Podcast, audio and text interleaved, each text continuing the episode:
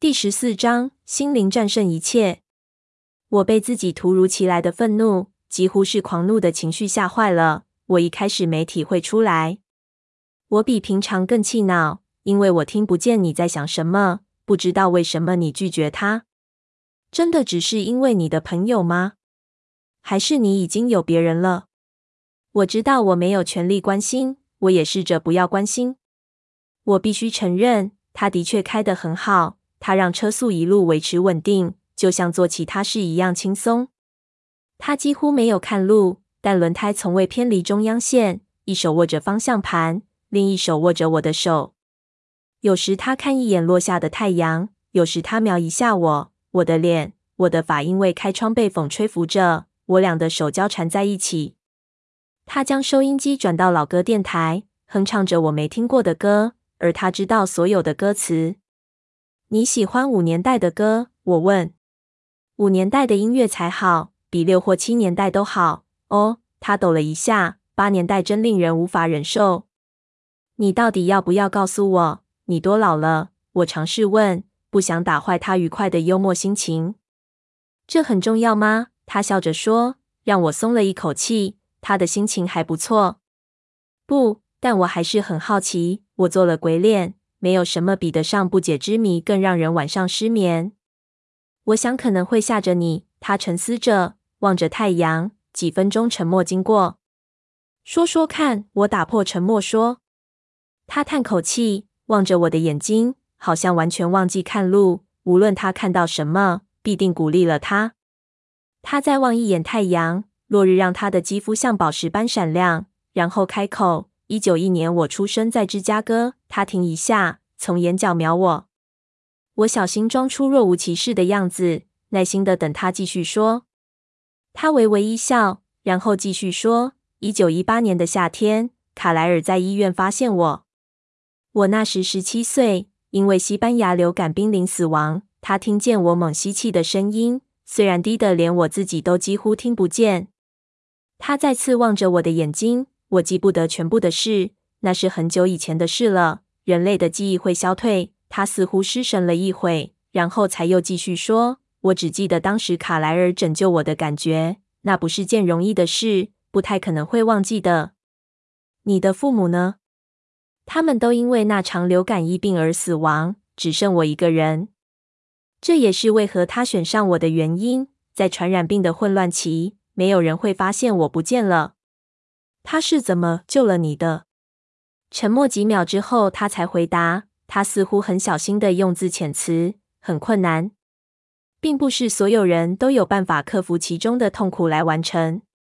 但卡莱尔永远是最仁慈的，我们当中最慈悲的。我想你找不到像他一样的人。他顿了顿，对我来说，那是段非常非常痛苦的过程。我从他紧抿的唇了解到，他不想再谈论这个话题了。我压下好奇心，以后再找机会问吧。关于这个特别的话题，我也需要好好想想。对我来说，事情才刚刚开始。我一点都不怀疑，以他的聪明，应该已经猜到我所有的问题。他轻柔的声音打断我的沉思。他总是挑选孤独一人的对象，那是他的主要考量。我是卡莱尔家的第一人。然后他很快又发现艾斯密，他掉下悬崖。他们立刻将他送往医院太平间，虽然他的心还在跳动。所以垂死的你也变成我们从未正面说过那个字，所以我说不出口。不能这么说，我要感谢自己遇见卡莱尔。只要有别的选择，他就不会那样对你。他声音中带着对父亲深深的尊敬。他说：“当生命力已经太过微弱时，这么做比较容易一点。”他现在望着黑暗的道路。我能感受到这个话题将告一段落。那艾蜜特和罗斯利，卡莱尔接着带回来的是罗斯利。我后来才知道，他希望罗斯利跟我，而艾斯密跟他自己配成一对。他很小心不让我知道他的想法。他翻翻白眼。可是他对我来说一直就是姐弟关系。两年后，他带回艾蜜特，他正在狩猎。我们那时在阿拉契亚山。发现一只熊快要杀死他，他将他带回卡莱尔的住处。路程超过一百里，一路上他都在担心自己能不能做得到。我能想象那段旅程对他来说有多艰难。他迅速瞥了我的方向一眼，举起我们俩相握的手，用他的手背扫过我的脸颊。但他做到了，我鼓励地说，转过头想避开他眼中令人无法呼吸的魔力。是的，他低声说，他看到他脸上的神情，这让他变得更坚强。从那之后，他们就在一起。有时他们会跟我们分开住，像已婚的配偶。但因为我们都一直保持年轻，所以无法长时间停留在特定地方。福克斯似乎很完美。我们再次登记进入高中。他笑了。我想几年后，可能我们会再次参加他们的婚礼。那爱丽丝和贾斯伯，爱丽丝和贾斯伯是两个特别的稀有生物。他们在没有人带领的情况下，竟然各自成为独特个体。贾斯博属于另一个家庭，不同物种的特殊家庭，这让他极为沮丧。他对自己产生怀疑。爱丽丝找到他，他像我一样，也有某种天赋的超能力。真的吗？我着迷的打断他。但你说你是唯一能听见别人脑中声音的人，是真的。他的能力和我不同，他能看见事情，可能发生的事情，即将来临的事情，但很主观。毕竟未来并没有刻在石头上，事情随时可能改变。他紧绷着下颚说完这段话，然后瞄一眼我的脸，很快又转开。我不确定那是否只是我的想象。他看见哪一类的事？他看见贾斯伯，在他还不自觉前就知道他在寻找他。他看见卡莱尔，还有我们家人，于是他们自己找到我们。他对非人类最为敏感。如果有另一群像我们一样的生物靠近时，他能预先看见，也能知道他们可能带来的威胁。有很多像你们这样的，不，不多，但他们多半不会固定在一个地方。除了像我们这样已经放弃对人类狩猎的，他会心的瞥了我一眼，才能和人类长期共存。我们只发现过一个像我们一样的家庭，在阿拉斯加的一个小村庄。我们共同生活了一段时间，但我们聚在一起太引人注目，而我们生活方式不尽相同。后来也不想继续在一起。那其他人呢？多数是流浪者。我们以前也是那样，无事可做，乏味透了。我们到处来来去去，但我们比较喜欢待在北方。为什么？不知不觉中，我们已经到家了。他将卡车熄火。没有月光，四周安静又黑暗，门廊的灯也没开。我知道查理还没回来。你今天下午没睁开眼好好看我吗？他意有所指地说：“你觉得我可以在充满阳光的街上大摇大摆走过，而不引起交通意外吗？”我们选择奥林匹克半岛是有原因的，这是全世界最没有阳光的城市之一。白天也能够外出是件快乐的事。你不能体会八十多年只能在晚上活动是多么让人厌烦，所以这是传说你们在阳光下会毁灭的由来吗？可能。爱丽丝像贾斯伯一样来自某个家庭吗？不，那是另一个谜团。爱丽丝对她的人类生活完全没有记忆，她也不记得是谁改变她的。当她醒过来时，只有一个人。我们不知道是谁或什么原因。害得他一路奔逃流浪。如果他没有那种天赋的特别能力，如果他看不到贾斯伯和卡莱尔，并因此得知他某天会成为我们的一分子，他可能会退化成最原始的野蛮状态。虽然他今天已经告诉我太多事，我仍然有许多问题想问。但我的胃这时咕噜咕噜叫了起来，害我很糗。我被他的故事吸引，着迷，根本没注意到饥饿，现在才发现自己饿坏了。很抱歉，你一整天都没吃东西。我没事，真的。我不应该让你这么长时间没吃东西。我忘了。我想要跟你在一起，在黑暗中比较容易说出真心话。我知道我的声音泄露出我的感情。我绝望的声调引诱着他。我可以进去吗？他问。你想进来吗？我无法想象这个像神一样俊美的生物坐在我父亲破旧的厨房椅子上。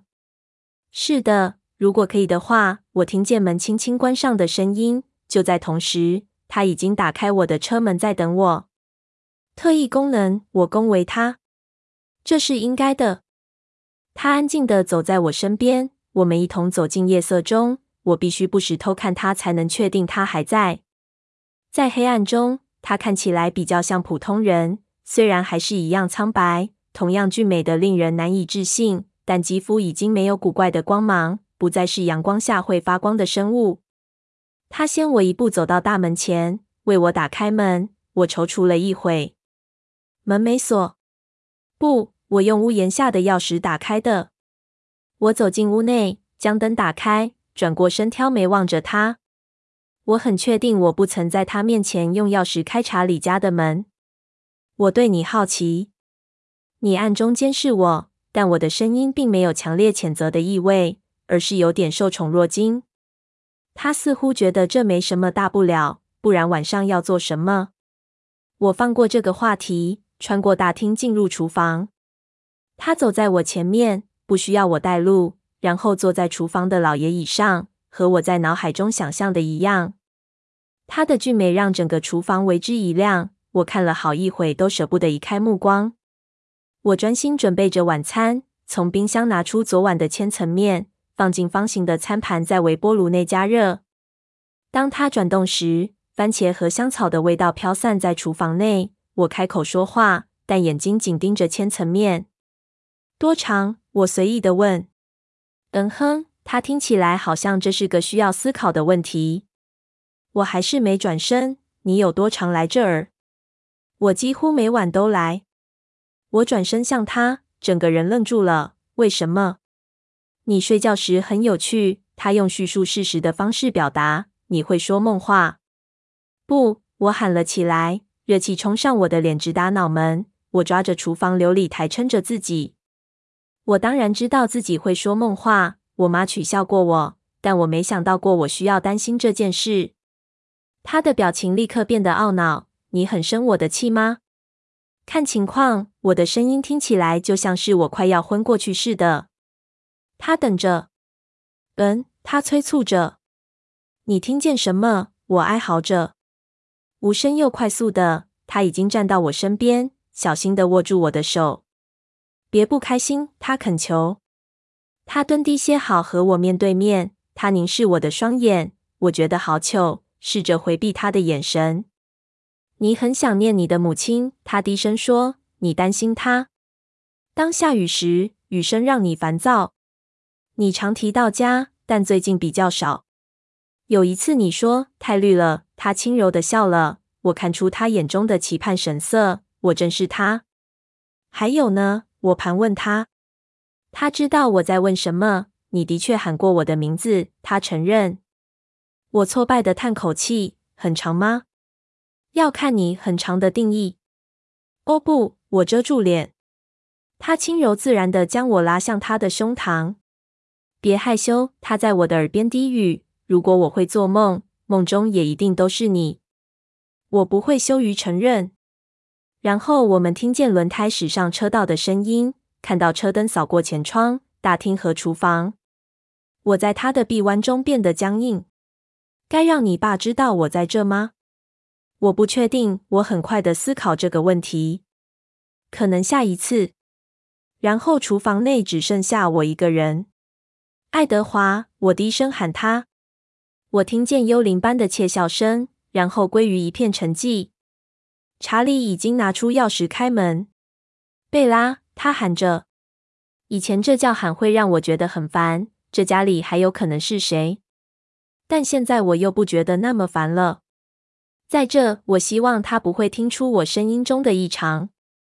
当他走进来时，我正从微波炉内拿出千层面。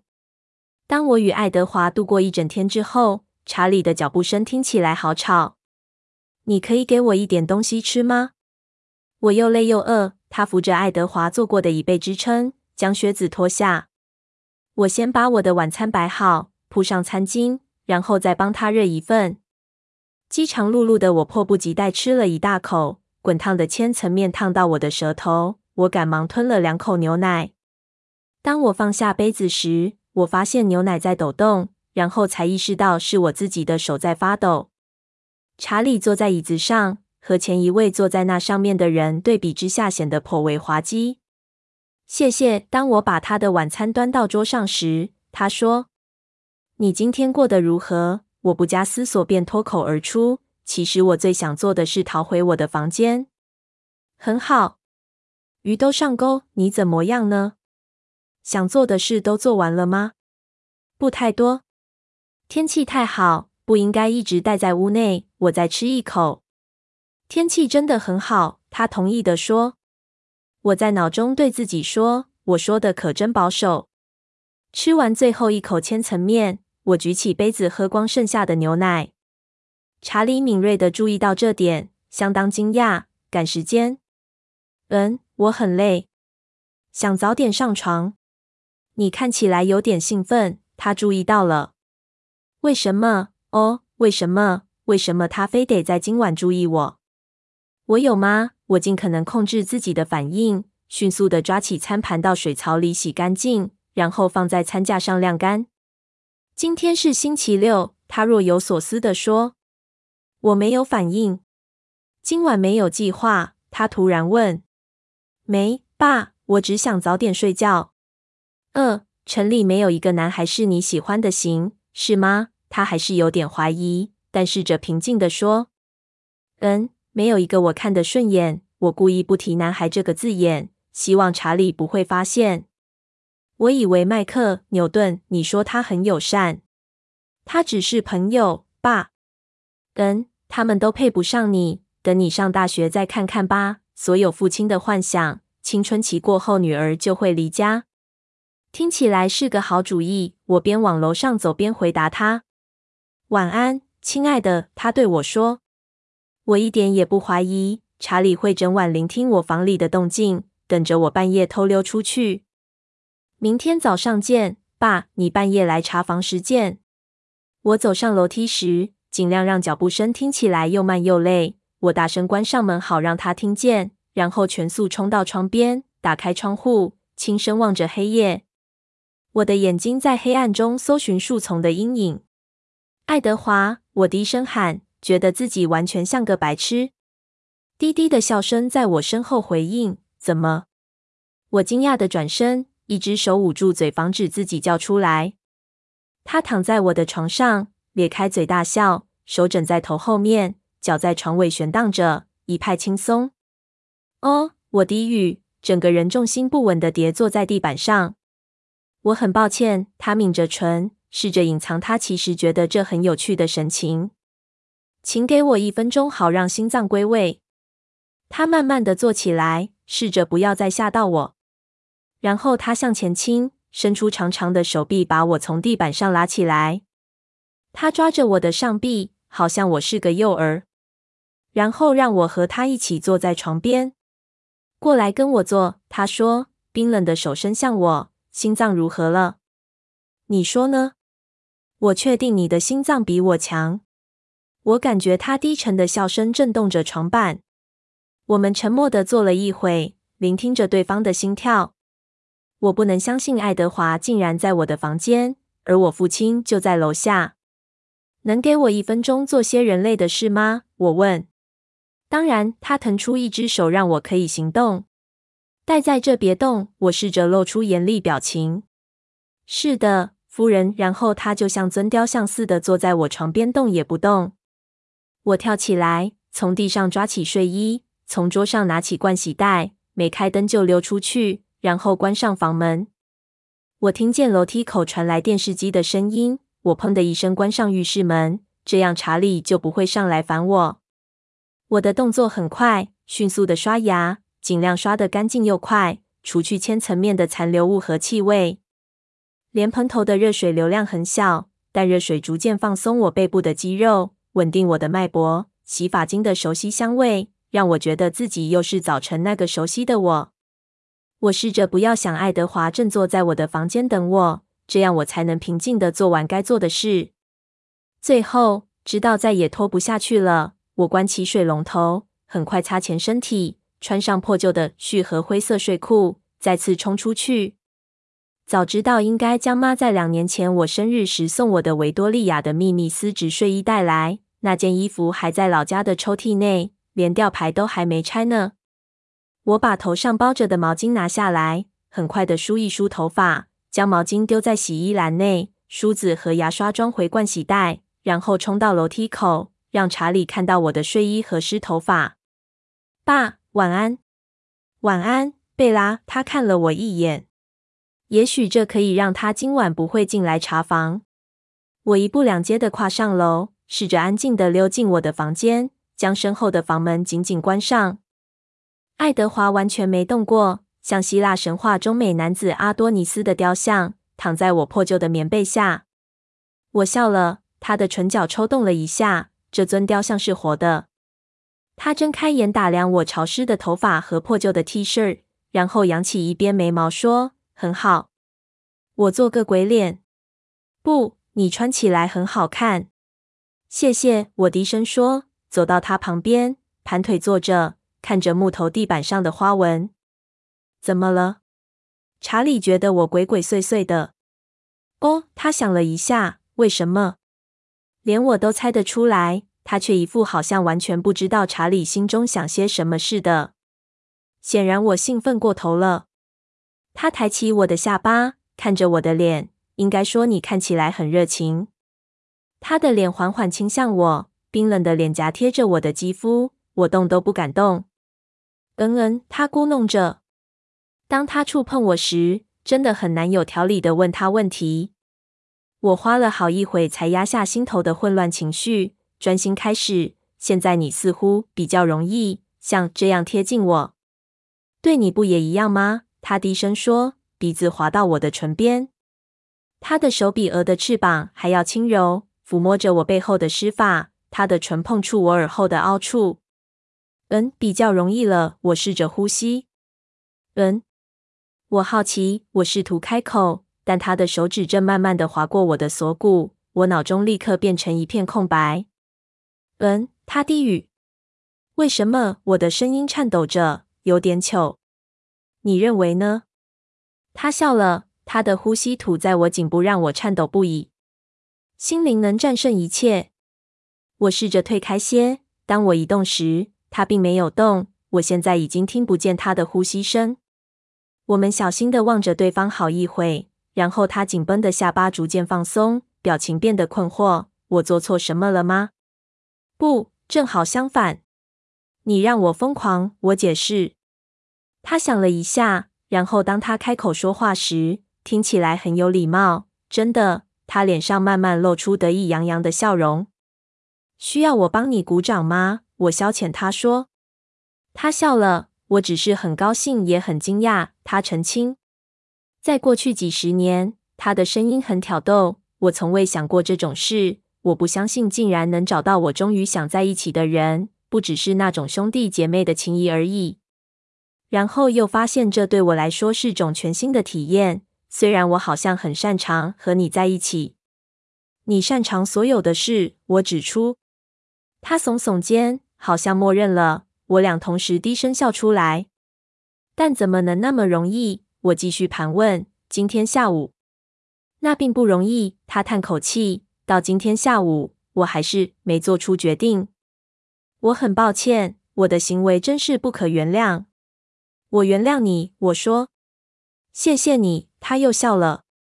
你看，他继续说，但这次双眼低垂。我不确定我是否够强壮。他握住我一只手，轻轻贴向他的脸。我还是需要克服。他闻着我手腕的气息。我对自己还有怀疑，直到我确定我真的够强壮之前，我可能，我不能。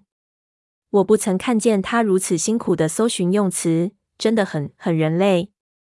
所以现在是不可能的。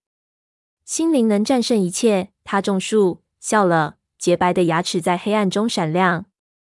哇！说来真简单，我说。他仰头笑着，虽然很小声，但生气勃勃。对我来说，容易才怪。他更正，用他的指尖碰着我的鼻子，然后他的表情又变得非常严肃。我会努力试。他低语，声音充满痛苦。如果事情太过头，我确定我会离开的。我沉下脸，我不想讨论离开这个话题。明天会更难，他继续说。我脑中有你一整天的气息，我对你已经没那么敏感。但如果我离开的时间太久，我又会再度感受到你对我的冲击。不过，我想应该不至于像第一次那么强烈。那就别走，我回应，无法隐藏声音中的渴望。正合我意，他回答。他的表情放松了，露出温柔的笑容，戴着脚镣手铐。我是你的囚犯。他边说边用手在我的手腕围成手铐状，低沉的笑声像音乐一样悦耳。他今晚的笑声比之前我跟他在一起的任何时间都多。你看起来比平常乐观。我观察到，我以前没看你这样过。不应该像这样吗？他笑着说：“初恋的灿烂，这就是全部。真不可思议，不是吗？”读到，看见和真正体验是不同的，很不同。我同意，比我想的更惊人。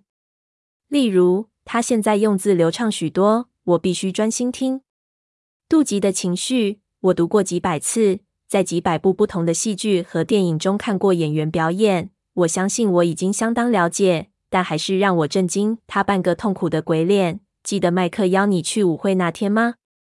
我点点头。虽然我之所以记得那天，是因为不同的原因。那天你再次开口跟我说话，我被自己突如其来的愤怒，几乎是狂怒的情绪吓坏了。我一开始没体会出来，我比平常更气恼，因为我听不见你在想什么，不知道为什么你拒绝他。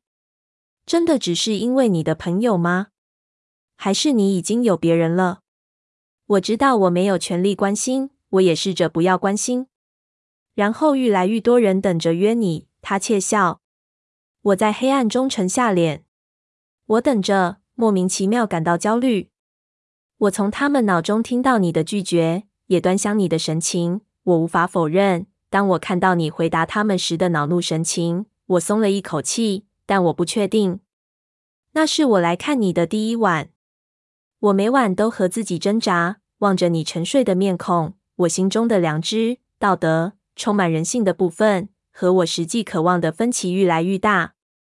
我知道，如果我坚持应该做的，继续忽视你，或是我先离开几年，直到你也离开这里再回来，或许有一天你会答应麦克或某个像他一样的人。这让我愤怒。然后他低语：“你在睡梦中喊出我的名字，你说的那么清楚。一开始我还以为你醒着，但你只是不安地转身。”不停低语我的名字，不断叹气。我整个人感到极度的紧张不安。我知道再也无法忽视你。他沉默了一会，可能在聆听我突然猛烈的心跳声。但妒忌是件奇怪的事，比我想象的更为强大。还有气恼，就算是现在，当查理问你关于麦克纽顿时，他愤怒地摇摇头。我就知道你在听，我呻吟着。当然。那真的让你感到妒忌？真的，这种感觉对我很新鲜。你使我的人性复活，每件事都是新的，我的感受才会如此强烈。但坦白说，我挑逗他，有件事也让我像你一样感到烦躁。当我听到你和罗斯利，她完全是美丽女神的化身，原本该是一对时，不管有没有伊密特的存在，我根本比不上她。你不需要和她比。她洁白的牙齿闪耀着。他将我的手拉到他背后，环着他，让我靠在他胸口。我完全不敢动，甚至连呼吸都很小心。我知道不用竞争。我说话的气息吐在他冰冷的肌肤上，那正是问题。当然，罗斯利有她自己的美丽，但就算她不是我的姐妹，就算没有伊密特跟她在一起，她对我的吸引力仍不及你的十分之一。不。百分之一都不到。她现在很严肃，沉思着。将近九十年来，我跟我们这种人，还有你们人类生活在一起。我一直希望让自己更完整，却根本不知道该追寻什么，也从没找到过，因为那时你还没出生。真不公平！我低语，我的脸还是贴在他胸口，听着他的呼吸。我不用等。为什么我这么简单就遇到你？你是对的，他消遣我，我应该让你难受些的，绝对。他腾出一只手，松开我的手腕，但小心的用另一只手抓住我。他自由的那只手轻柔地抚摸着我的丝发，从头顶到背腰。跟我在一起的每分每秒，你只需要担心你的生命，这样当然不够。你要自然地面对我，像面对其他人类一样，这会很困难吗？不会，我不觉得被剥夺任何事。还没呢。他的声音突然带着悲伤。我试着推开他，想看他的脸，但他的手紧紧抓住我的手腕，让我无法挣脱。什么？我开口要问，但他的身体传来的警戒意味让我不敢妄动。接着，他突然松开我的手，人随即消失了。我勉强自己不要垮下脸来。躺下，他用气声说。我看不见他在哪个黑暗角落。我躺在棉被下，卷得像球一样。这是我平常睡觉的姿势。我听到门打开的声音，查理来查看我是否真的在睡觉。我夸张地表演均匀的呼吸声。这段时间可真漫长。我听着，不确定是否听见门关上的声音。突然，爱德华冰冷的手臂环着我，在棉被下，他的唇贴着我的耳朵。你真是个差劲的演员，你的演艺生涯已经结束了。真可恶！我低声说，心在胸膛中猛烈的跳动。他哼着我没听过的旋律，像摇篮曲。然后停下来。我应该唱歌哄你睡觉吗？好啊，我笑了，好像你在这里，我睡得着似的。你常这样做，他提醒我。但我不知道你在这，我冷淡地说。所以，如果你不想睡，他提议，不理会我的声调。我憋住呼吸。如果我不想睡，他窃笑。那你想做什么？我一开始没有回答。我不确定，我最后终于说：“等你决定好之后，告诉我。”我能感觉他冰冷的呼吸吹拂过我的梗子，感受他鼻子划过我嘴角的气息。我以为你已经麻木不仁了。就算我能抗拒美酒，不表示我不能感受花的香味。他低声说：“你闻起来像花一样香，像薰衣草或小苍兰。”他说：“让我垂涎。”呀，我的死期到了。竟然有人说我闻起来多好吃。他窃笑，然后叹了口气。我已经决定我想做什么了。我告诉他，我想要多听一些你的事。问我任何事。我尽量婉转的问，你为什么要这样做？我说，我还是不了解你究竟是如何辛苦的抗拒。当然，请别误会，我很高兴你做到了。我只是不懂，为什么你刚开始会如此烦恼。他犹豫了一下，才回答：“这是个好问题，你也不是第一个问的人。我们之中的大多数人都相当满足跟同类在一起，他们当然也怀疑我们是如何生存下来的。但你看，只因为我们需要其他生物，不表示我们不能选择克服、征服我们不想要的命运，试着让自己维持基本的人性。”我动也不动地躺着，带着敬畏的沉默。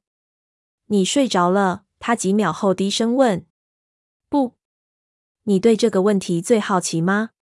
我翻翻眼，不算是。那你还想知道什么？为什么你可以读到人的念头？为什么只有你？而爱丽丝能看到未来？这是怎么发生的？我感觉她在黑暗中耸耸肩。我们也不知道。卡莱尔有个理论。他相信我们都带着某种最强的人性特点进入新的生命，而那些特点被增强了，像是我们的心智或感官。他认为我以前一定就对身边的思想极为敏感，而爱丽丝可能具有某种先知。他自己带了什么能力到新的生命？其他人呢？卡莱尔带来他的怜悯，艾斯密带来他的热情与爱的能力，艾米特带来他的强壮。而罗斯利则是任性，或者你可以说是顽固。他窃笑。贾斯伯非常有趣，他是人类时显然很有魅力，能影响身边所有人依他看事情的方式表现。他能操纵身边人的情绪，例如让一屋子愤怒的人平静下来，或相反的，让一群索然无味的人兴奋起来。这是非常不可思议的天赋。我思索着这些不可置信的内容。试着消化吸收。当我思考时，他耐心等着。所以这一切是怎么开始的？我是说，卡莱尔改变你们，一定也有人改变他，或者……嗯，你来自何处？演化？宇宙？我们不都是从其他物种、掠食者或牺牲品这样一路进化过来的吗？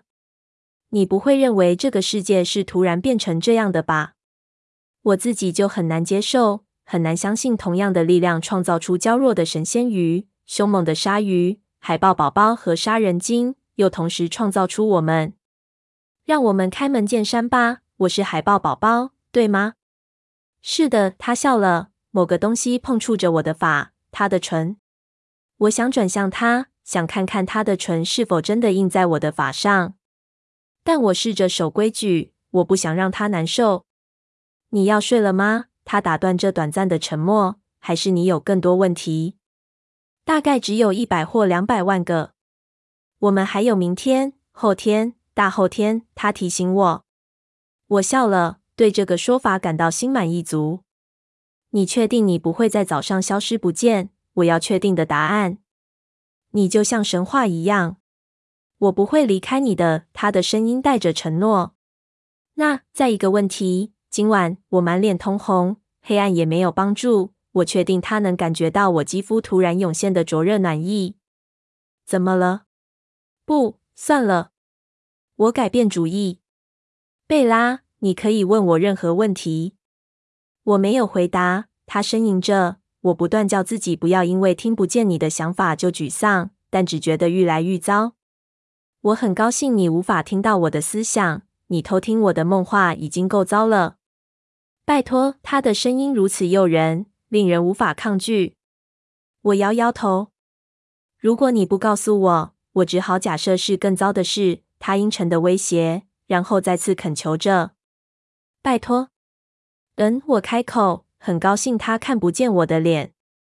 是的，你说罗斯利和艾蜜特很快会结婚。他们的结婚和人类一样吗？他笑了，完全了解我的想法。这就是你想知道的吗？我很困窘，不知该怎么回答。是的，我想应该很像。他说：“我告诉你，许多人性的渴望都隐藏在最强的欲望背后。”哦，这是我唯一能说的话。